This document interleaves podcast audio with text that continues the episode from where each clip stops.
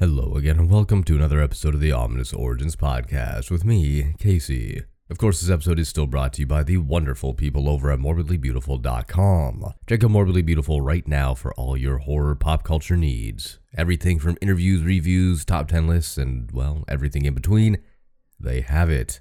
So, this week, we're going to look at something a little different. I don't know if I've ever looked at anything quite like this before. So, buckle up, because it's new, and new is scary, and scary is fun. So, I guess it's going to be a scary, fun episode. Not really. It's not going to be scary at all. We're going to talk about dreams. We all have them.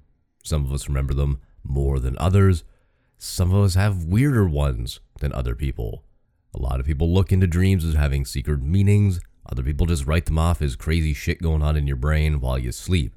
Well, what did ancient peoples, specifically ancient Greeks, think of dreams? Well, to them, they were very important, sometimes prophetic. So let's look into that today.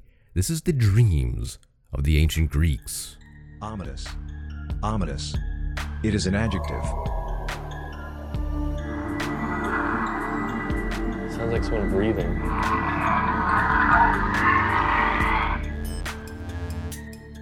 Ominous. Once again, it's important to note that a lot of this information is going to come from ancientorigins.net in an article written by Miriam Camille. But let's just get into it. We've all had dreams, like I just mentioned. I sometimes have really, really weird ones. I don't often remember my own personal dreams, but I do remember a few from my time as a kid. I remember one specifically where I was in school, in middle school, I believe it was, and we were playing dodgeball, and one of the balls went down the hallway to this creepy janitor's room, and uh, one of the kids went to go get it, and they never were found or seen or heard from ever again, and nobody really seemed to care. The school wrote it off as, hey, he went home sick. He's gonna be out for a little while. And then one day, in the near future, I was the one tasked with going to get a ball from the janitor's room after it went down the hallway because the gym was poorly set up and there were whole lots of doors and it was just a weird setup. Anyway, it's a dream. It doesn't have to make sense. So that's kind of what happened. And then I go into this room and it's like a Freddy Krueger boiler room sort of thing. It was weird. And it's stuck with me ever since. It almost felt like a, a Goosebumps novel or TV show episode, but I digress. I know my wife has some more real world dreams that takes place at home between her and I, or our pets, or her family. They're not usually super crazy, but they're usually very rooted in the real world. And maybe that's because I'm more of a creative type and she's more of a logical thinker. And so our dreams are vastly different when it comes to content. But again, I don't know, I don't look into dreams too often, but the ancient Greeks most certainly did. And it was a very important thing within their culture. And it established a connection to different concepts and prophecies that were explored in the literature of that era.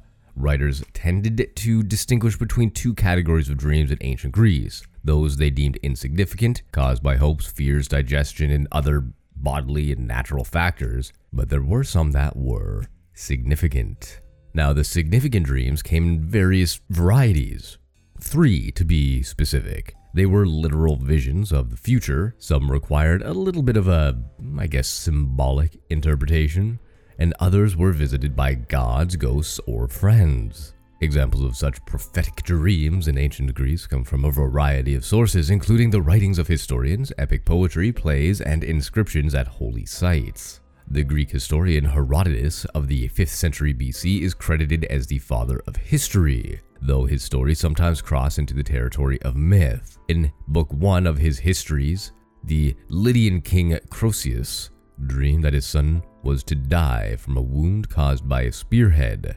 Croesus did everything in his power to keep his son away from weapons, but allowed him to go on a hunt where he was accidentally killed by the spear of the very man hired to be his bodyguard. So that seems kinda dumb. No, no, no, you can't be near weapons because they will stab and kill you, which is actually pretty good advice from a father to a son. But you can go on a hunt using a weapon that I saw was going to kill you. That's perfectly fine. Uh, the logic is a little flawed there, but hey, I digress. Now, not only did Croesus dream correctly that his son would die in the near future via a spearhead, but also it set into motion a series of events that led to its fulfillment. The fact that a historian reported this event attests to the pervasive beliefs in dreams as visions of the future. Also common in the literature of ancient Greece were dreams with symbols that needed to be interpreted. One example is Penelope's dream in Homer's Odyssey. According to the story, Penelope had to endure the presence of 50 suitors living in her house and eating up all her husband's wealth while she patiently waited for Odysseus, her husband, to return home from the war. In her dream, 50 geese were killed by an eagle that revealed itself to be her husband Odysseus. The geese symbolized the suitors. The dream was not only prophetic, since Odysseus did in fact end up killing the suitors, but it was also symbolic in the sense that she wished for this to happen, and it did. Odysseus was not a man to be messed with. Within the passage, Penelope herself distinguished between significant and insignificant dreams. Dreams with no greater meaning come to the dreamer by passing through a gate made of ivory, she says, while significant dreams pass through a gate of horn, which is an interesting distinction between the two. Apparently, one of the more common dreams back in the day were of parents dreaming that their kids would cause all kinds of destruction and terrible things to happen. Herodotus gave an example of this when the Median king Astyages dreamt of his daughter Mandane urinating until all of Asia was flooded. He then dreamt that she gave birth to a vine that overshadowed all of Asia, which is a very, very weird and specific dream to have, but hey, you know, we've all had weird ones. We're not judging here, it's a judge free zone when it comes to dreams. The Persian sorcerer known as the Magi interpreted his dream to mean that Mandane's child would eventually depose King Astyages. This indeed came to be when Mandane's son Cyrus the Great dethroned his grandfather and became king of the Persians in the 6th century BC. And we're not going to talk about how I just did a little bit of a Borat impression there. It just felt natural. I don't know. Sometimes these voices just come to me in my head and they say, hey, do this voice. And then I do that voice. And then I go talk to a shrink and they put me on medication and I get a straight jacket, a nice padded room, a huggy jacket. Yay! Man, this whole episode feels kind of like a fever dream at this point. Anyway, back to the episode. When Hecuba, the queen of Troy, was pregnant with her son Paris, she dreamt that she gave birth to a burning torch. A seer tells Hecuba her son would cause the downfall of Troy, which indeed happened when Paris's actions prompted the Trojan War. Similarly, the Spartan queen Clytemnestra dreamt that she gave birth and breastfed a snake shortly before she was killed by her son Orestes. This sort of symbolic dream became a common literary motif, but also reflected a reality where people believed in the prophetic properties of dreams. Artemidorus, the second century soothsayer, left us a book on dream interpretation where he explained the meaning of dreaming of symbols such as snakes, crocodiles, hunting, farming, and war. He even explained what it meant for a man to dream of having sex with his own mother. Such books were apparently popular in the ancient world, and that sort of content is popular again on the internet today, weird as it is.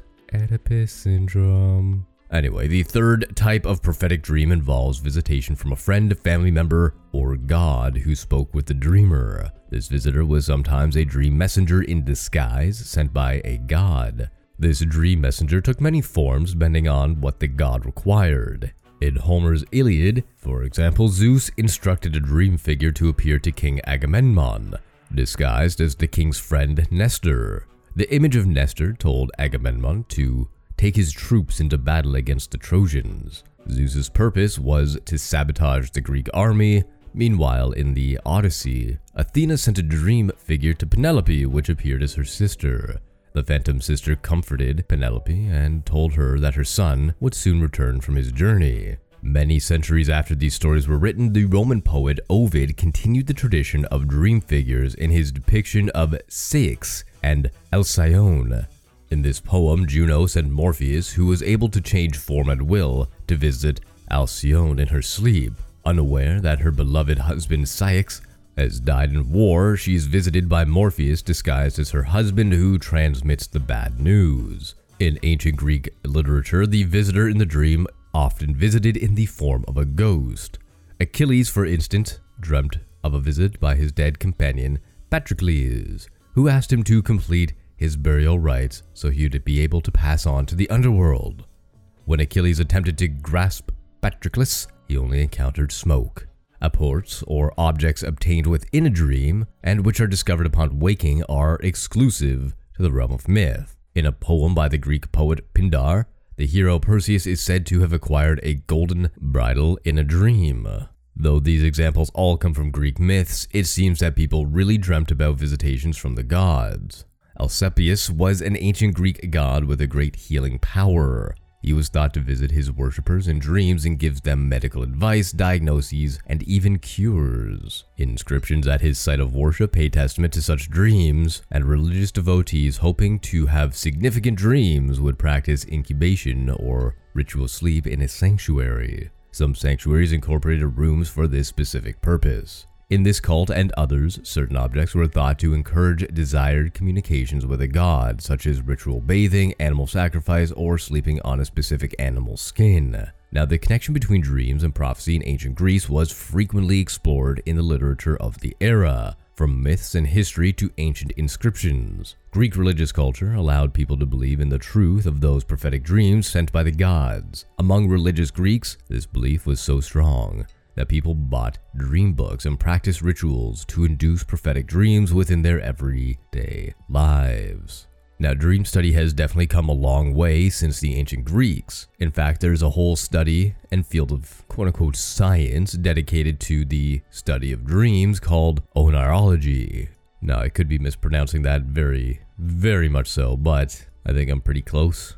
Also, dreams have a lot of significance in other cultures as well not just the ancient Greeks, and not just the modern study of it. You can probably find dream studies going on through many cultures in the ancient world and in today's world as well. And it makes sense as everybody has dreams. Whether you remember them or not, your brain does all sorts of crazy shit when you're asleep, and dreaming is just one of them.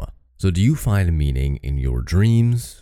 Have you ever had a weird dream? Have you ever had a prophetic dream where, you know, something came true or you can interpret something as coming true after you've had said dream? It could be something as simple as your fridge running away in your dream only for you to wake up and it's busted. Who knows how the human mind really works? It's a very complex thing, and dreams are just one of those complexities that we just don't fully understand at the moment. Yes, science is coming a long, long way on it, but I think it's one of those things where, yeah, you're never really gonna understand the full meaning behind it. But what do I know? I'm not a doctor, I'm not a scientist, I'm not a shaman, I'm not a dream expert. I just find a lot of this stuff very, very interesting, and I hope you do too.